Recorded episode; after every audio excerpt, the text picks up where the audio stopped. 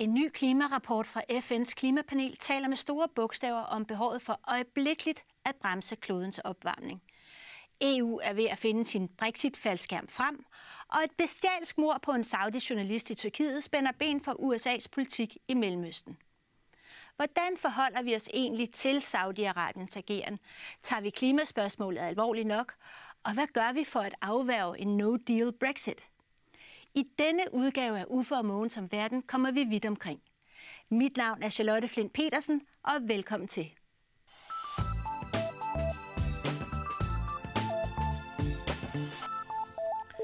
Velkommen Uffe, og velkommen Mogens. I lige udkommet med en bog, øh, Du Store Verden, som er en samtalebog, der baserer sig på jeres mangeårige tv-programmer på TV2, øh, Ellemann og Lykketoft, og nu her også øh, Uffe og Mogens som verden. Øh, Uffe, kan du fortælle lidt om, hvad øh, var formålet? Hvad er formålet med bogen her? Om formålet er at øse ud af vores uendelige opsparede visdom om, hvordan i alverden verden hænger sammen, fordi den er unægteligt blevet stadig mere uoverskuelig. Og så nåede vi os jo presse af en øh, meget, meget dygtig journalist, der tilfældigvis er gift med Mogens, der blev ved med at sige, det her, det skal der laves en bog om. Så vi faldt, faldt for hendes bestandige pres, og det kom der så en bog ud af. Men er der sådan også en, skal man sige, en, øh, altså en særlig politisk motivation for at lave den? Det er der i høj grad. Altså man, kan, man kan jo sige, at alt, hvad vi måtte have været uenige om, og stadigvæk kan være uenige om på indrigspolitik, blegner jo i forhold til øh, vores, skal vi sige, fælles indignation over, hvordan verden udvikler sig lige nu. Altså, det er, jo, det er jo alt det, der i hvert fald har været fælles for os i, i ønsket om et stærkt internationalt samarbejde, som et spil, der gavnede alle alt det, som har været ligesom overskriften på vores epoke i, i øh, dansk og international politik, som er ved at blive skudt i sænk med Trump som den førende, men der er mange andre, der medvirker. Ja, der er et helt kompani. Ja. det er der virkelig. Og det er noget af det, som man kan læse om her i, i bogen? Det kan man absolut, og, og hvor vi prøver at give en forklaring på det, og så prøver at nærme os problemerne fra fra hver sin side, som Mogens ganske rigtigt siger. Og der er det jo sjovt, når vi så en gang imellem ender det samme sted. og det tror jeg også, der ligger en, en opgave i at vise, at det kan faktisk godt lade sig gøre. Ja, for det er jo en samtalebog. Det er jo ikke en debatbog. Hvis I Nej. stadigvæk begge havde været aktive i politik, ville, ville det så ikke have været en debatbog? Ja, måske, men uh, debatbog er det jo også lidt, fordi vi holder jo fast ved især i vores synspunkter. Men netop det med samtalen, hvor man så prøver at øh, ikke nødvendigvis opgive sine synspunkter, man prøver at se, kan man ikke ved at, at bøje dem smule af mod hinanden, så nå det samme sted hen. Det er jo det, der ligger i samtalen. Og samtalen, det er jo det, der måske er meget lettere at føre, når man, når man er forhenværende politiker, som i hvert fald den ene af os er, den anden snart er. Om et lille øjeblik. Ja. Men jo, kan... men, men sam, samtalen, som, som vi fører den, er jo altså også, det er faktisk en recept, der kunne bruges i international politik ja. med meget stor fordel, og ja. hvor vi jo begge to, du langt længere end jeg, har, har, har, været, har været med til i virkeligheden at opleve, hvordan man kan snakke sig til rette mm. ind over grænserne. Ikke? Øh, så, så, så det er både en, en model, som vi jo har oplevet, at rigtig mange mennesker synes, øh, når vi har optrådt i fjernsyn, er meget sjovere, end at folk sidder og skiller hinanden ud. Øh, de synes, de får noget ud af, af, af, af samtalen mere end af, skal vi sige, Clemen Kærsgaards øh, debat og runder i fjernsynet. Ikke? Øh, og, øh, og det er også øh, en samtale om samtalens nødvendighed i international politik. Mm. Så man kan sige, at øh, i virkeligheden så kunne man godt anbefale øh, både øh, fremtidige politikere eller nuværende politikere i virkeligheden at dyrke samtalen noget mere i forhold til at fremme en, et, et godt politisk klima? Jamen det, det kunne man da, og så er der jo én ting til. Det er at prøve at samle noget viden op. For alt for mange af de synspunkter, der bliver banket ud i debatten, ikke mindst i Danmark måske, de bygger jo på manglende viden om tingene. Og det er jo en gang imellem som om viden, ekspertise, smagsdommeri og sådan noget, mm. det, det bliver sådan lagt lidt for had, og politisk korrekthed bliver lagt for had. Der prøver vi jo så også her at slå et slag for, at øh, øh, det er altså godt at vide noget om tingene og sætte sig ind i tingene. Og derfor så er det jo en bog, der henvender sig både til, til unge mennesker og også til de bedste forældre, der skal sørge for de unge menneskers opdragelse på det punkt, fordi forældrene ikke har tid. De har fortravlt med at tjene penge, så vi andre kan få en ordentlig alderdom. Men kunne man sige, er der, er der noget øh, ved udenrigspolitik, der gør, at de måske er lidt mere enige der, end hvis det havde været indrigspolitik? Jamen, det er jo klart, øh, også hvis du kigger historisk på det, der har selvfølgelig været konflikter, øh, uforstået for, for nogle af dem under, under de såkaldte fodnote øh, øh, over i, i 80'erne. Ja, jeg stod fast. Øh, ja, du, du, var, du var den førende polemiker i den diskussion. Men, men, men, det kan men, diskuteres. men når, når, vi, når vi tænker nærmere efter det, så har de, de store projekter, som har været det internationale samarbejde, hvad enten det var NATO eller frihandel eller EU, jo, jo været fælles stof for de to partier, som, som, som vi har repræsenteret, og i det hele taget for det store brede midterfelt i, i dansk politik. Så, det, så også af den grund er det jo ikke så mærkeligt, at vi ender det samme sted i, i mange af analyserne af nutiden. Nej, det er nemlig rigtigt, at igennem de fleste af efterkrigsårene, der har det, Mogens kalder det store brede midterfelt i dansk politik, og det er bredt, øh, når det rummer både Mogens og mig.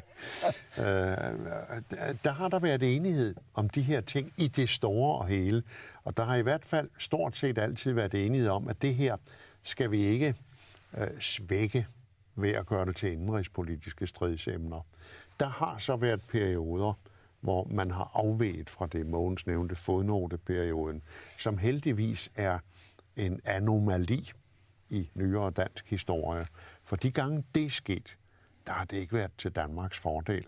Så det her er jo altså også en, øh, øh, en påmindelse om, at øh, et lille land som Danmark, vi står stærkest, når vi prøver at være enige om at varetage danske interesser. Det er simpelthen et for lille land til to forskellige udenrigspolitikere. ja. men, men nu når vi er der, øh, er der så noget, I er uenige om på det udenrigspolitiske område, Mogens? Det er der jo nok på nogle nuancer. Altså, når jeg hører Uffe tale om, om øh, hvor meget vi er bagud i at investere i forsvaret, så siger jeg til mig selv, ja, det er da rigtigt. Nu har vi også lige lavet et forsvarsforlig, hvor vi øh, satser mere på cyber, på Arctic osv., men, men det der med at leve op til de 2 procent øh, i, i, i forsvarsbudget fra Danmarks vedkommende, mener jeg er, er purt vanvid og en del af et oprustningskapløb, vi ikke kan være interesseret i og deltage i. Det er jo i virkeligheden også det, øh, regeringen siger, fordi øh, jeg har jo, har jo set nu Claus Hjort udlagt for øh, 2 procent. Det er jo helt ude på månen. Men spørgsmålet er igen, hvor uenige vi så er. For ja. jeg ville da også godt være der, og vi kunne bruge et minimum på det. Og når jeg nu igen siger, at det er altså nødvendigt at bruge væsentligt mere på forsvaret, så er det jo fordi situationen er, som den er. Og det skyldes ikke os. Skyldes først og fremmest her Putin. Så igen, når vi taler os ned i det.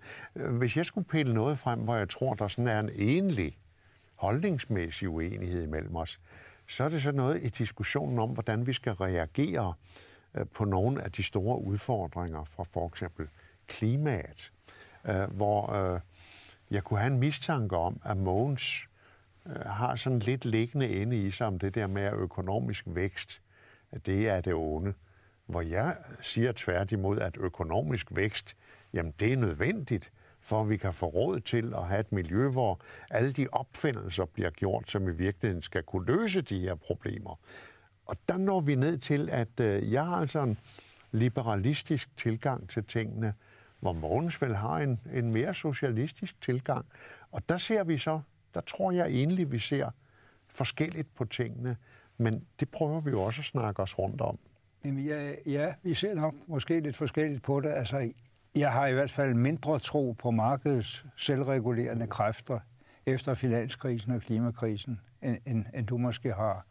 Øh, jeg er helt overbevist om, at hvis vi skal løse de her enorme udfordringer, så kræver det nogle stærkere rammer. Altså Det er diskussionen om markedet som herre eller markedet som tjener. Og det med, med økonomisk vækst, øh, ja, måske er vi enige, måske øh, mere enige, øh, end, end du giver udtryk for, fordi jeg mener, den overordnede sætning er, der er grænser for vækst i kvantiteten, der er ikke grænser for vækst i kvalitet. Vi er nødt til at omstille os kolossalt. Hold op med at bruge fossile brændstoffer, det er jo dramatisk. Det sker jo ikke alene over markedet. Øh, genbruge materialer, øh, spare på klodens ressourcer. Men det er ikke ens med, at man ikke kan have økonomisk vækst. Det bliver bare en anden slags vækst, vi er nødt til at insistere på. Så jeg er ikke tilhænger af den fuldstændig hvile, ustyrede vækst, og det skal markedet klare. Men jeg er modstander af, at man bruger tvang, i stedet for at prøve at bruge incitamenter. Det er bedre at lokke folk til noget, end det er at tvinge dem til noget. Mm. Og specielt hvis man skal have nogen til at gøre de opfindelser, have den kreativitet, der skal til at, at løse klimaproblemerne. For de bliver jo ikke løst af, at vi gør alle de ting, som vi har sat os ned og er blevet enige om.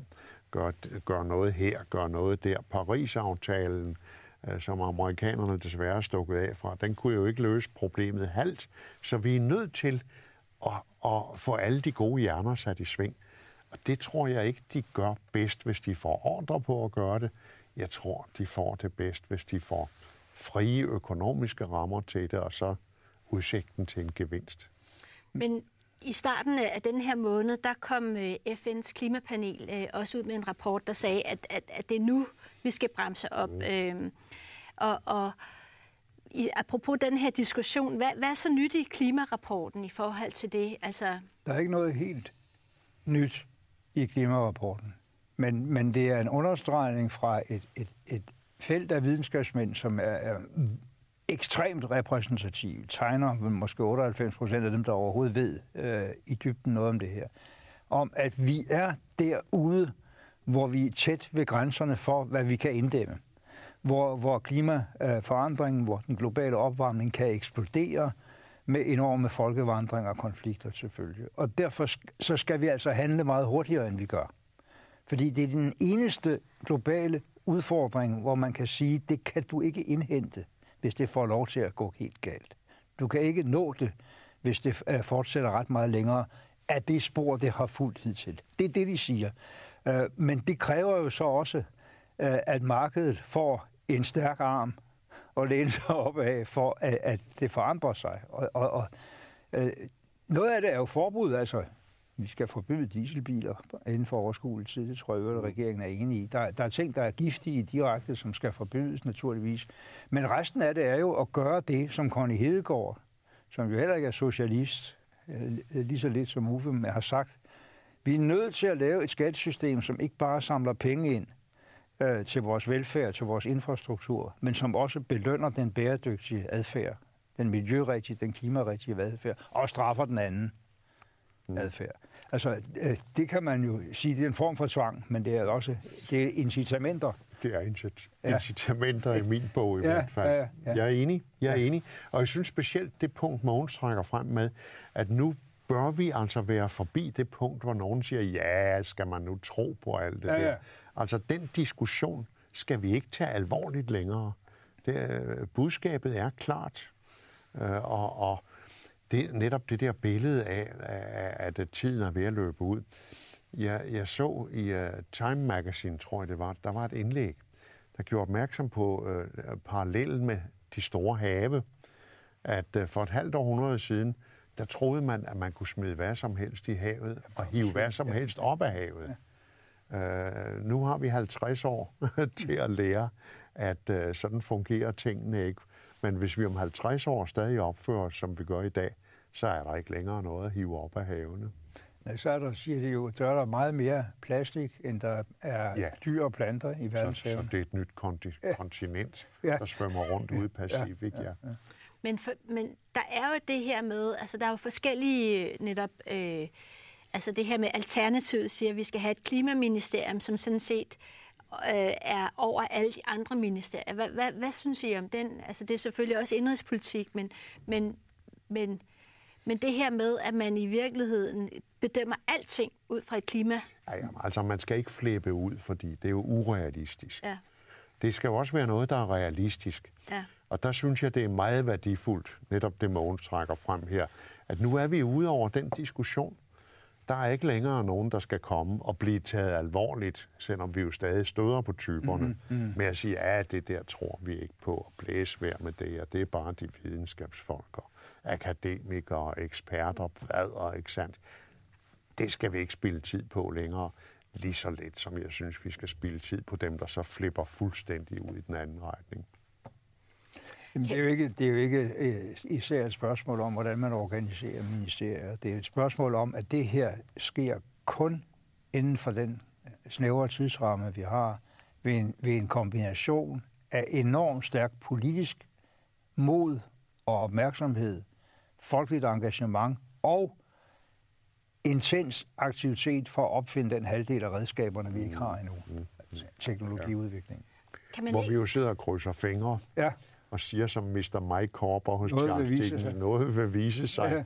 Ja. Lad os håbe det. Men kan man ikke også sige, at det kræver en enormt stærk udenrigspolitik i virkeligheden? Det altså, nu har også vi... et enormt stærkt internationalt samarbejde. Altså, ja. Altså, det er jo klart, at, at Danmark kan ikke løse det her alene ved at gå i spidsen, men Danmark kan sikkert nok ved at gå i spidsen ved at have højere ambitioner for os selv. Ja. Høste, ligesom vi plejer på sundhed og vindmøller, en ret stor del af de gode job, som følger af, at resten af verden får brug for det her. Ja, som markerer os internationalt, ja. i internationalt samarbejde, som ved den konference, der lige er blevet afholdt i København, og ved at gå i spidsen i EU og alle andre steder. Jo, det er der et lille land godt, ved sit eksempel og ved sin aktivisme kan spille en rolle.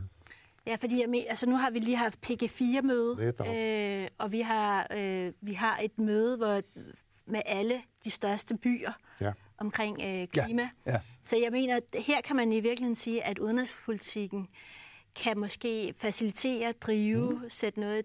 Øh, Jamen, det var jo hele ideen med Paris-aftalen. Det var jo hele ideen med de 17 mål for bæredygtig udvikling, som, som også har klimaet som en central øh, af, de, af de 17 mål. Øh, at, at det her kan kun lykkes ved, ved et stærkere og mere forpligtende internationalt samarbejde. Paris-aftalen er jo i grunden det mest forpligtende element i det hele, fordi der har hvert enkelt land i virkeligheden påtaget sig nogle bestemte mhm. forpligtelser. Det er ikke nok. Det er kun, ja, ja. hvis vi viser endnu større beslutsomhed og får endnu flere redskaber, at vi vil nå de der mål. Men det er første gang, vi har påtaget os ja. så mange konkrete forpligtelser. Og derfor er det så forfærdeligt, at USA trækker sig. Ja. Fordi Trump han altså hører til den der minoritet, ja. Den der bøvede minoritet, der bare benægter det, ikke sandt? Men der er det jo spændende med de store byer. Ja, de store stater, Kalifornien. Og de store delstater, ja. De store virksomheder. Ja. Mange af de store virksomheder. Ja. Det er ikke alle olieselskaberne, der er helt med endnu. Men... Nå, men flere af dem er ja, på vej. Ja, ja. ja. Man kan sige, der opstår noget fra neden, ja. øh, som i virkeligheden vil udfordre Trump øh, ja. og, og hele hans engagement. Altså, det er jo ikke ligegyldigt, at Kalifornien bevæger sig, som nej, de gør, nej. og bare de store nej. byer. Er det ikke noget med, at Kalifornien i virkeligheden er den 10. største økonomi i, I hele verden? I hele verden, ja, ja, ja, ikke? Så det er jo, øh, en, jo. en rimelig aktør. Det flytter noget. Det flytter ja. noget, ja. Og det, og det vil måske også blive demonstreret ved, at de er, er så ambitiøse i Kalifornien, at de også flytter job andre steder fra USA til ja. Kalifornien. Ja. Ikke? Og, og, og, og det kan jo være, at, at nu håber jeg jo ikke, at Trump holder mange måneder endnu, men hvis han øh, øh, skulle holde et stykke tid endnu, så kunne det jo godt være, at det eneste, der kunne flytte ham, det var, at hans milliardærvenner begyndte at sige til ham, Donald, der er penge i det her. Ikke? nu, nu, nu ved jeg ikke, om han forstår meget andet end fodboldsvindel. nej, nej, nej, det er nok, nej, det er noget andet, han har arbejdet med. Men nu, hvor vi er ved USA, øh, så er der, har der ligesom været en proces med en udpegning af en højesteretsdommer, mm. Kavanaugh, her øh, i den forgangne måned, øh, efter en lang proces med FBI-høringer og øh, høring i kongressen øh, vedrørende flere sager om sexkrænkelser i Kavanaughs ungdom. Øh, hvad er Kavanaugh-processen egentlig et udtryk for? Altså, hvad, hvordan skal vi læse hele den her proces? Hvad? Altså, den er jo mærkelig at følge for en dansker, ikke? Fordi det ligger jo så uendeligt fjernt for os, det der. Og vi har jo set noget tidligere også, altså Monica Lewinsky-historien og, og, og Bill Clinton i sin tid, hvor vi også sad der og sagde, hvad pokker alt der foregår. Men det her hænger jo sammen med, at højesteret i USA spiller en ganske særlig rolle. øh, i det politiske liv og i amerikansk demokrati. For USA har jo ikke ligesom vi har det et parlamentarisk demokrati. De har et præsidentstyre, og så har de forskellige institutioner, der skal holde styr på præsidenten. Og højesteret har jo en ganske særlig rolle, fordi det er højesteret, der skal udlægge forfatningen, og en gang imellem sige, det og det lovforslag, det er forfatningsstridigt. Altså, øh, jeg ved, at den danske højesteret eller, øh, har jo tilsvarende funktioner, men alligevel ikke, fordi det, det er jo meget beskeden sammenlignet med den rolle, de har i USA. Men vi har aldrig haft en tilsvarende diskussion i Danmark om... Nej, men vi har haft lidt, lidt diskussioner om noget var øh, i overensstemmelse med grundloven, og det er klart, der kommer højesteret sig ind. Men det spiller jo slet ikke den rolle, fordi øh, vi har et andet, et anderledes politisk system. Jamen, Men, ja, altså, det er jo både et spørgsmål om, at, at, at dommerne er udpeget på en anden måde, og, og, og den danske højesteret vil, vil altid være meget tilbageholdende med at underkende øh, øh, Folketingets fortolkning af grundloven. De har gjort det på nogle hjørner, men, men, men, men aldrig sådan frontalt. Her har vi at gøre med ekstremt politisk udpegede dommere, og det var jo, det var jo også øh, åbenbart, at Kavanaugh var, var, var på den yderste fundamentalistiske højrefløj, som kan gå hen og afskaffe retten til fri abort, som kan fastholde, at det der med at have uh, automatiske uh, maskinpistoler i hver eneste hjem er en borgerret. Altså uh, ting, som vi synes er fuldstændig absurd at forestille sig, at selvom parlamentet, lovgiverne måtte vedtage noget andet, så kan de der højstrætsdommere simpelthen skyde ned på, på nogle helt fundamentale holdninger til, hvordan samfundet skal, skal indrettes. Og han sidder jo på livstid. Ja. Og, og med udpegningen af ham, der er der jo sket et sving i balancen i den amerikanske højesteret. Mm. Over imod den fløj, som han øh, tilhører. Ja. Og der skal man kende lidt til forhistorien også, for at forstå den ballade her. Fordi øh, under Obama, der var der en højesteretsdommer, der skulle udskiftes. Og øh, republikanerne havde så flertallet øh, i øh, kongressen. Og de øh, saboterede simpelthen udnævnelsen af en ny højesteretsdommer. Selvom ham, der blev udnævnt, han var vel nærmest en neutral type, kan mm. man sige. Mm. Men de ville holde stolen varm, øh, indtil de selv regnede med at kunne komme til, og så kunne udnævne. Og det var ham der, Mitch ja. McDonald, McDonald øh, i senatet, der stod i spidsen ja. for hele den der filibuster-operation. Øh, og det, øh, det har jo gjort, at demokraterne så var fly forbandede, og derfor jo sprang på Kavanaugh, da der viste sig et angrebspunkt. Og, og det var ikke særlig pænt at kigge på. Men før man bliver helt forarvet over det, skal man lige huske på, at Kavanaugh, han var som noget yngre. Øh, der var han jo håndlanger for den Kenneth Starr, der var særanklager i Monica Lewinsky-sagen.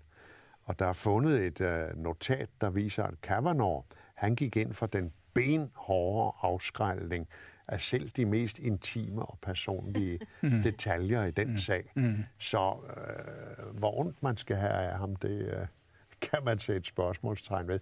Jeg synes så også rent personligt, at den måde, han reagerede ja, på med hans... sit flæberi ja. uh, i, i, i, uh, og, og, og beskyldninger mod Clinton-familien for at stå bag det her, det i sig selv burde have diskvalificeret ham. Men øh, han bliver altså udpeget med en enkelt stemmes overvægt. Og det kan jo vise sig at være den mest skadelige indflydelse, Trump når at få på lang sigt, ja. hvis vælgerne i øvrigt sætter ham stolen for døren nu. Ja. At, at den der mand sidder i 30 Han sidder år. på livstid. Ja, eller hvor meget det nu Og under alle omstændigheder må man sige, at øh, det har jo øh, svækket tilliden til amerikansk retssystem og amerikansk politisk system. Ja, ja fordi man kan sige, at, øh, at lige nu der ser man, altså hvor ligger den politiske magt i virkeligheden, hvis den ligger hos ham, en, en person, som har været igennem den her fase, kan man sige. Ja. Nej, amerikansk politik er inde i en krise, og den splittelse, der jo er så brutal for øjeblikket, den, bliver næppe mindre af det midtvejsvalg, vi skal igennem nu. Ja, fordi der er midtvejsvalg den 6. november. Ja. Øh, er, kan vi sige overhovedet noget om, hvor, i hvilken vej det går? Mm, ja, der er nok ingen tvivl om, at det går, det går Trump imod et stykke af vejen. den mest sandsynlige prognose øh, er vel også, at flertallet i det ene hus, i repræsentanthuset, skifter. Ja. Øh, det siger i hvert fald øh, de mest valide målinger, man har indtil nu. Men meget, meget svært bliver det i senatet. Fordi senatet som bekendt er valgt for seks år, og det er kun en tredjedel af medlemmerne, der er på valg, og de fleste af dem, der er på valg, er demokrater i forvejen. Så, så der, skal, der skal ske øh, øh temmelig dramatiske opgør med traditionerne, for at de kan vinde senatet. Mm. Og det er selvfølgelig øh, nu eksempelvis i, i dommersagen, men i en lang række sager er senatet jo faktisk det vigtigste ja. lovgivende organ.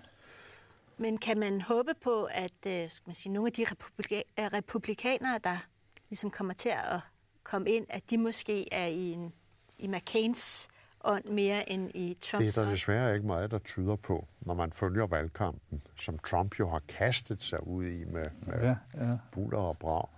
Øh, der er desværre ikke meget, der tyder på det, og det ser ud til, at han er ved at have sat sig på det republikanske parti. Og det er besynderligt. Jeg må indrømme, jeg havde, jeg havde forsvoret det. Øh, selv en mand som Ted Cruz, der jo havde en meget bitter kamp med Trump om nomineringen, og nu kæmper for at genvinde sit, sin senatspost i Texas. Selv Ted Cruz, han henter jo Trump ind til støtte. Der er en, der er, en, der er spændende, det er Romney. Ja, det er det. Romney bliver jo senator. Ja. Øh, ja den tidligere præsidentkandidat. Ja. Og han har jo i hvert fald ikke indtil nu signaleret, at han bare vil følge nej, nej. Trump. Altså. Mitt Romney, han gennemførte jo faktisk den første øh, sundhedsreform ja. før. Øh, ja, da han før, var altså han, ja. ja. Så han var, hans eksempel var i virkeligheden øh, som øh, eksemplet for Obamacare. Ja, ja, ja. Altså han er vel nok den, der kommer tættest på at kunne blive ikke en ny McCain, for det er der ikke nogen, der kan blive. Nej. Men uh, en, der står for sådan noget, ja. noget mere decency. Ja. Ja.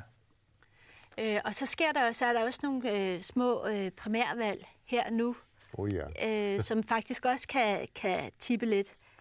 Ja. Øh, der er et i Ohio, ja. øh, hvor du har en, en meget spændende demokrat, en øh, Oden, tror jeg han hedder, øh, som er en tidligere øh, veteran og, øh, øh, og taler altså meget til kulminearbejderne og taler mm. til... Ja.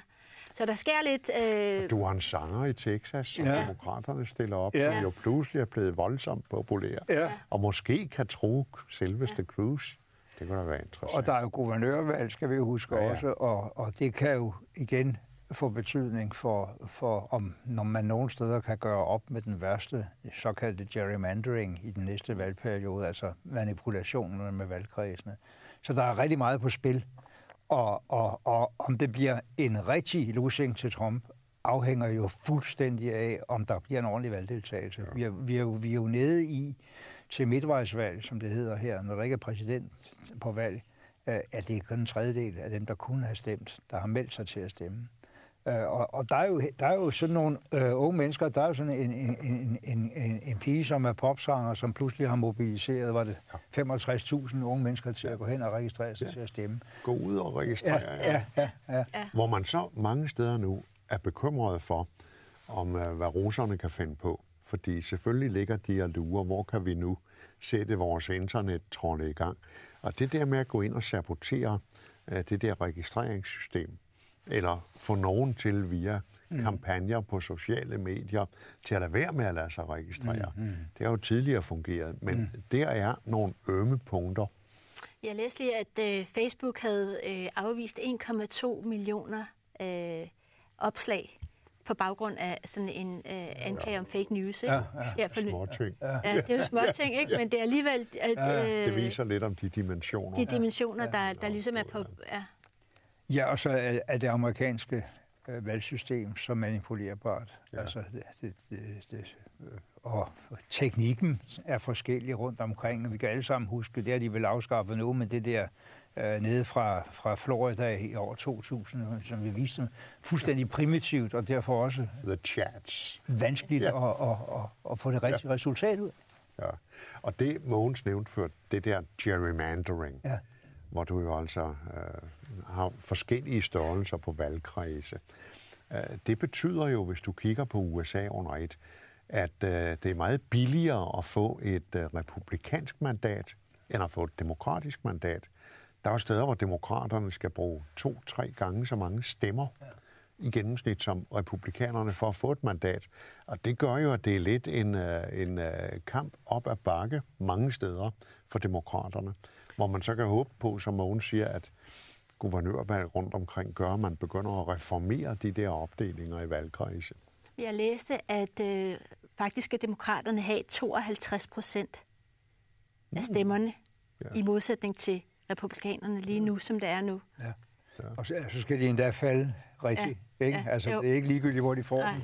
Men det var jo det, der skete med Trumps øh, ja. valg, at, at uh, det var tre stater, det var under 100.000 stemmer ud af 138 millioner afgivende stemmer, ja. der i tre stater afgjorde, ja. at han, selvom han fik færre stemmer, blev valgt til præsident. That's fake news. fake news. Yeah. Fake men, news. Men der er noget, jeg faktisk slet ikke har forstået i hele det her. Altså, man havde alligevel øh, otte år øh, med Obama. Hvorfor fik man ikke afskaffet hele det her øh, system? Altså, hvorfor... Ja, det, det er lokalt. Det er staterne, så. Ja, det er staterne. Ja. Det kan han ikke sidde i det hvide hus og sige, nu skal vi have et retfærdigt system. Nej, og så er der nogen, der klager til højesteret og siger, ja, ja. det er ikke retfærdigt det her. Men det er jo sjældent, højesteret giver dem ret. Men det svarer lidt til det, man kendte i gamle dage, og som man måske kan huske fra historietimerne, fra dengang man havde historie i skolen, at i England var der et begreb, der hed rotten boroughs. Det var det engelske valgsystem. Der var det sådan, at øh, hver kreds gav et mandat. Og selvom folk så flyttede fra de kredse ude på landet og ind til byerne, ja, så var det stadig der, der lå et mandat til parlamentet. Ja og der boede måske næsten ingen mennesker efterhånden, men de havde stadig et mandat, og det var som regel den lokale godsejer, der så blev valgt. Det var a rotten borough, og det var en stor ting i engelsk øh, politisk øh, reformpolitik ja, i sin tid, da man afskaffede det. Det krævede jo dem, der var valgt ja. i rotten boroughs, afskaffe sig selv. Det er ligesom de lande, der har sådan en, ja. en, lav, en lav tærskel for, hvornår et parti skal komme ind. Der er det jo meget svært at få det ændret. Nå ja, det er jo, ja, det er jo rigtigt. Fordi alle dem, der ligger dernede, og så især når man er afhængig af dem til at lave flertal, ja, ja, ja. ups, det kommer man sjældent godt fra. Så man hænger på alle de der unoder, der ligger ned, nedbygget i valgsystemerne. Men nu øh, skal vi over på den anden side af af kloden. Mm. Lidt i hvert fald, fordi øh, endnu en journalist er på bestialsk vis blevet myrdet i den her måned. Øh, og det er selvfølgelig den saudiske journalist og tidligere embedsmand, ansat som blogger ved Washington Post, Jamal Khashoggi. Øh, hvordan synes I, at øh, verdenssamfundet øh, og i særdeleshed USA har reageret på, på hele historien om, hvordan han er blevet myrdet og hvad der er sket. Det er selvfølgelig sådan kommet fra, frem gradvist øh, fra Tyrkiets øh, politi, men, men øh, ja. og der har selvfølgelig ikke været en retsproces i gang, så vi kan jo sige, det er stadigvæk formodet, men, men et eller andet sted, så tror man, at det er ret hvis man, man ved nu, at han er blevet myrdet i hvert fald. Man kan fæste lid til det, som tyrkerne har lavet forstå skete. Så er der ingen tvivl om, at det var et brutalt, bestialsk overlagt mor. Der er heller ingen tvivl om, at de der folk var udsendt fra den nære kreds af kronprinsen i Saudi-Arabien. Øh, og, og reaktionen hos Trump har jo været, at ah, jeg har så mange våbenkontrakter øh, med, med Saudi-Arabien, 110 millioner, milliarder dollars, eller hvad det mm. hænger mig ikke på tallet. Men det er et voldsomt stort beløb, som har bragt rustningsniveauet i Saudi-Arabien op over Ruslands. Øh, og, og det er gode forretninger, og det er en del af spillet med, at man skal mobbe Iran til, til øh, regimeskifte. Øh, og derfor har han så svært ved at få sagt, at det der er en fuldstændig utilgivelig forbrydelse. Der er nogle af hans partifælder i kongressen, der er begyndt at sige det. Der er mange reaktioner ude i verden. Nu ser vi Merkel stoppe øh, våbensalget. Men så vil jeg føje til, den der mand, som formentlig er hovedansvarlig for den her enkelstående bestialske handling, det er også ham, der er hovedansvarlig for, at 13 millioner mennesker i Yemen er ved at dø af sult og, og, og, og af børnehaver, skolebusser, bryllupper og så videre bliver myrdet, øh, bliver, bliver, bliver bombet af, af amerikansk indkøbte, højt avancerede øh, af jægerfly. Så, så det, er jo ikke, det er jo ikke en enestående forbrydelse. Det er bare en meget spektakulær forbrydelse, som forhåbentlig betyder, at man øh, øh kan få ændret synet på Saudi-Arabien. Så Trump fik dog sagt på et tidspunkt, at øh, det her med, at det er en journalist, der bliver myrdet, det er særligt alvorligt. Og i betragtning af, at han jo har været den, der har svinet den frie presse og journalister til øh, på en måde, som jo virkelig har skabt betænkelighed for den frie presses situation, øh, så synes jeg, det var en vigtig bemærkning. Det er rigtigt. Så i samme øjeblik, der kom sådan lidt beretning om, at ja, han er nok død på vores konsulat, men det var en misforståelse, mm. og det var en fejl. Så var Trump meget hurtig til at sige, at det lyder, det lyder troværdigt, det der. Og så kom han med den der med våbeneksporten, og han vil ikke sætte amerikanske arbejdspladser på spil. Men vi kommer ikke udenom, at der er et stort element af hykleri, specielt når det kommer til øh, behandlingen af Saudi-Arabien. Og det kræver lidt en forklaring, fordi Saudi-Arabien er nu engang en, en faktor, som øh, udøver stabilitet, selvom den har et regime, som vi ikke bryder os om. Øh, et regimeskifte i Saudi-Arabien, det kunne jo føre til, at det var øh, religiøse ekstremister, der tog over. Sådan som vi så det i Iran. Det er der ingen af os, der har lyst til at se. Og det er noget, der i sig selv er med til at, at frede øh, kongefamilien i Saudi-Arabien. Så er der dukket den her kronprins op, øh, MBS, som han hedder, Mohammed bin Salman. Og um, ung, flot fyr, ikke sandt? Og, og der tror man jo lidt sådan internationalt, og der er også mange herhjemme, der har faldet for den der med, at sådan en ung mand, der siger, nu skal kvinder have lov til at køre bil. Åh, det er sådan en reformist, vi har sukket efter hele tiden. Men han har jo lavet andre ting, altså Mogens nævner øh, krigen i, i, imod Yemen, og der er forskellige andre ting. Han har ret brutalt renset ud i kongefamilien ved simpelthen at smide folk i spjældet eller låse dem inde på luksushoteller, indtil de pungede ud. Så øh, man kunne forestille sig, at der er en, en, en del modstand imod ham. Men han er kongens yndlingssøn. Øh, kongen øh, er tilsyneladende svækket. Så øh, hvordan det her kommer til at falde ud, det synes jeg er meget svært at se, men vi vil opleve en masse hyggeleri og udenomsnak. For der er ingen, der rigtig har lyst til at slå hånden af Saudi-Arabien. På den anden side, så kan man jo heller ikke have, at øh, en despot slipper godt fra at slå en journalist ihjel i et andet land. En journalist, der ovenikøbet lever og arbejder nu i USA. Øh, hvis øh, han slipper godt fra det, hvad bliver så det næste, han laver, mm. eller det næste, andre laver? Og det der med at skulle beskytte navnligt den frie presse, det er jo så vigtigt efterhånden. Så derfor vil jo specielt europæiske ledere, som vi har set det, så vil de gå i spidsen for, at noget skal ske. Og der er en af de ting, man kan tænke sig vil ske, det er, at der kommer den forklaring, som vi nu kan se, er ved at blive bygget op fra saudisk side. Ja, men vi sendte nogle efterretningsfolk til at prøve at overtale ham på en pæn måde til at vende hjem. Jeg tak 15 mand der iblandt en, en retsmediciner med en bensav i bagagen. Hmm, jo, øh, forklaringen vil efterhånden blive udbygget. Vi vil få udpeget nogle skyldige. Det er muligt, at nogle af dem vil få kn- hugget knoppen af nede på torvet i Riyadh. Øh, det kan meget vel ske. Og kronprinsen vil de nok frede så længe som muligt. Men øh, det kan jo også ske på et tidspunkt, at nogle af de andre prinser, som han har generet på det seneste, de dukker op. Og der er jo flere, man kan få øje på. Det er flere, som Khashoggi, den myrdede journalist, jo har arbejdet tæt sammen med tidligere. Og folk, som har gjort øh, en stor indsats både i deres sikkerhedstjenester og i deres diplomati. Så det kan jo være, at en af dem dukker op. Og så vil vi se på et eller andet tidspunkt, at så vil alle kunne erklære sig glade og tilfredse, og så vil samarbejdet fortsætte, fordi der er ingen, der har råd til at, at undvære Saudi-Arabien i den forfærdelige balance, der er i Mellemøsten.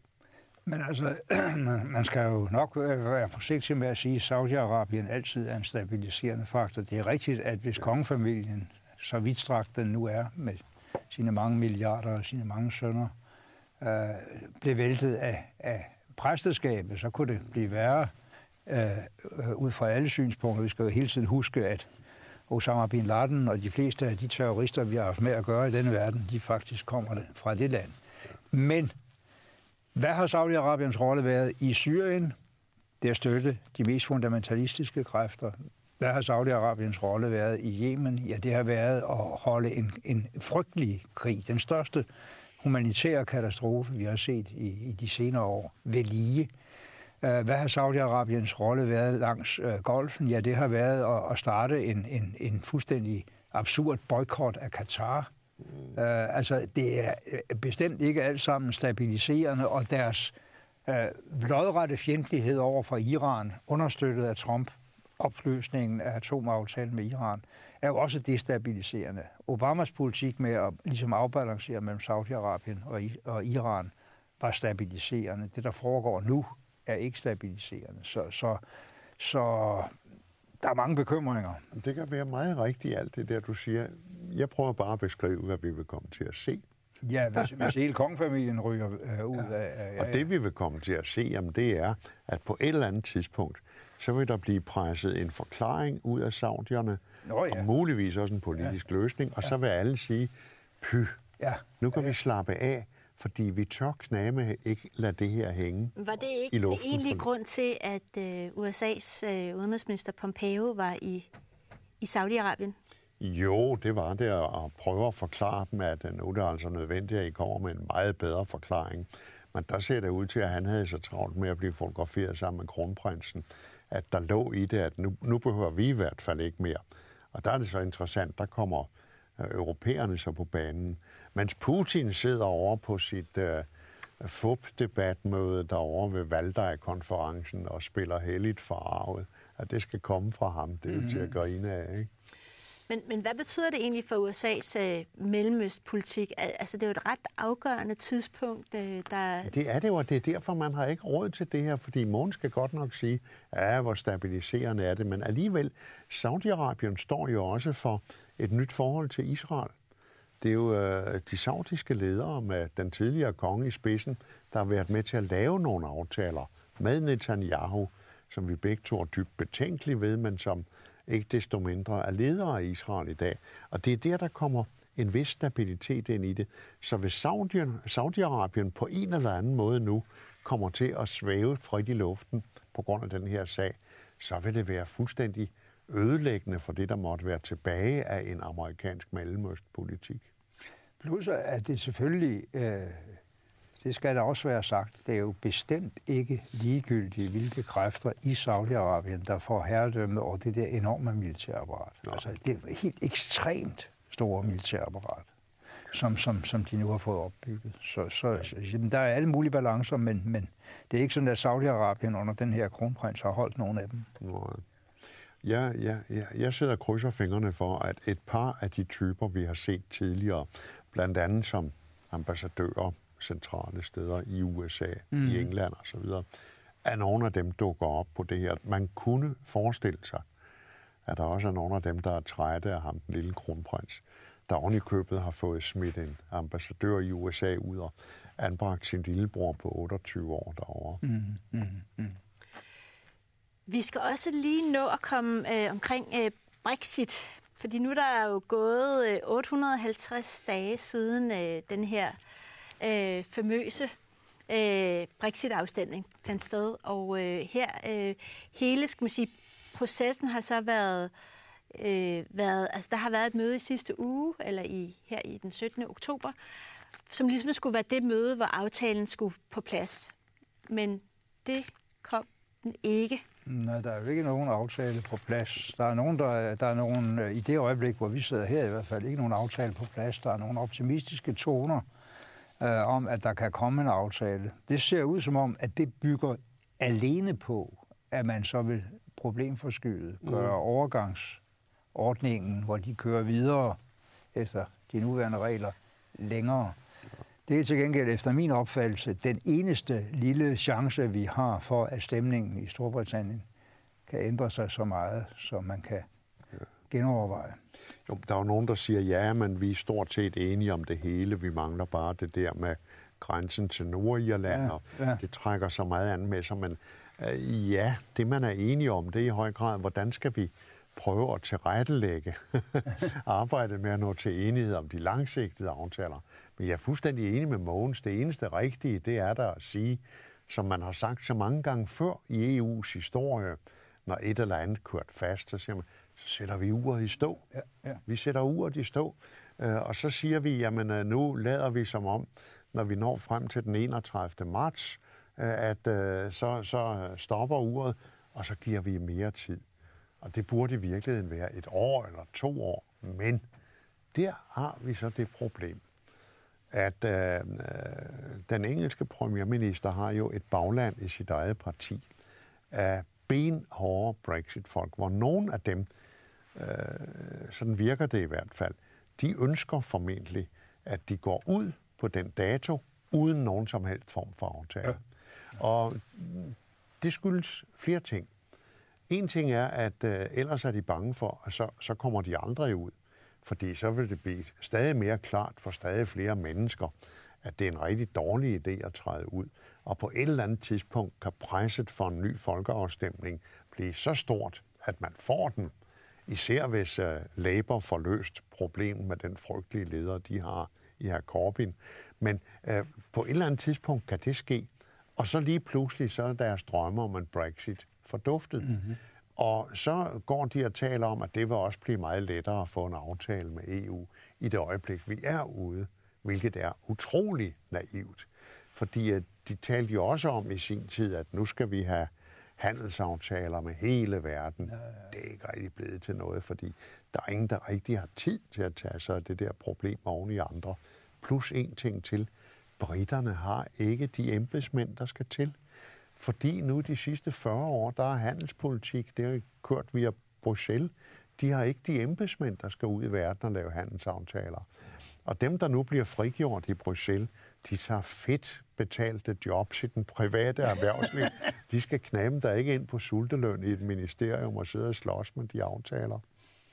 Men lige da Brexit-afstemningen fandt sted, der, der rejste uh, Theresa May og hendes folk rundt uh, i EU og prøvede ligesom at skille vandene. Hvordan er det egentlig lykkedes med det? Jamen, det er jo ikke lykkedes. Altså, man kan sige, at der er så mange spændinger internt i EU også, men de er ikke kommet op til overfladen i håndteringen af forhandlingerne med Storbritannien. Det er lykkedes at holde sammen. Det er lykkedes at skabe en fælles forståelse af, at vi kan ikke lade dem bare plukke øh, de ting i, i det hidtidige samarbejde, de synes er godt, fordi det vil være ens betydende med, at kræfter andre steder, som også vil trække lande helt eller delvist ud af EU, de vil forvinde sig. Den, den holdning har bestået, mm. og den bliver jo kun cementeret, det tror jeg, du har ret i, uh, hvis de først er ude uh, helt den uh, sidste marts næste år. Når, når det ikke rigtig har været til at splitte, EU-lande, så hænger det også sammen med, at britterne indimellem har været så grove med deres krav, at alle har kunne se, at de ville pille rosinerne ud af kagen. Ja, ja, ja, ja, og, og det synes de andre, det er alligevel for groft. Ja. De vil have, men de vil ikke levere noget. Ja. Men det man så er i gang med, øh, nogen er i gang med, det er jo det der med at opbygge en slags dolkestødslegende, som man jo kender fra tidligere ja. perioder i historien. En dolkestødslegende, som vi også møder i den danske debat, der siger, ah, men det er det der vemmelige EU, der er alt for hårdt ved de stakkels britter. Og det er de onde franskmænd, og det er de hævngærige tyskere, og det er dem, der bare er ude på at ydmyge britterne. Det kan da ikke være rigtigt, at vores engelske venner skal behandles på den måde. Den dolkestødslegende kan godt vise sig farlig, fordi det er en, der jo gror øh, i øh, alle de der EU-fjendtlige partier og bevægelser, som du mm. finder over hele Europa. Mm. Du har det i alle lande, og det er alle steder, du hører det samme.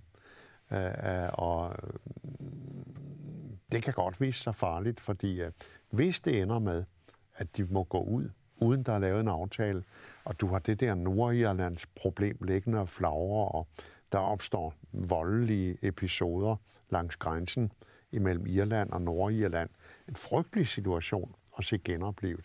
Så kan det meget vel øh, være, at så hvad det her få vind i sejlene det var også øh, det der vemmelige EU-byråkrati, der ødelagde den her situation.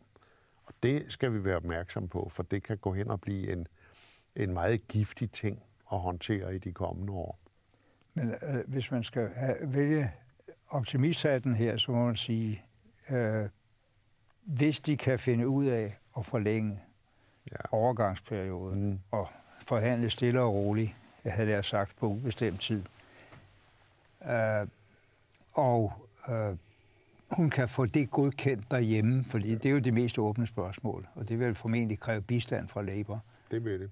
Øh, hvis, hvis, hvis det kan ske, så bliver det sværere med Dolskestødslegenden, og så kan man håbe på, at den bevægelse, vi faktisk så her øh, for få dage siden med 700.000 mennesker på gaden i London til at demonstrere for en ny øh, folkeafstemning, nu man vidste, hvad man skulle tage stilling til, øh, at den får, får momentum. Men, men, men, men det er optimisthatten. Det kan sagtens gå galt alt sammen. Det er det jo gjort hidtil. Jo, men der er der nogle ja. ting. Der. Ja. Også da Labour ja. for nylig havde kongres, øh, der havde Corbyn jo lagt op til en hård linje. Øh, vi vil stemme nej til alt, hvad regeringen kommer og lægger frem af aftaler.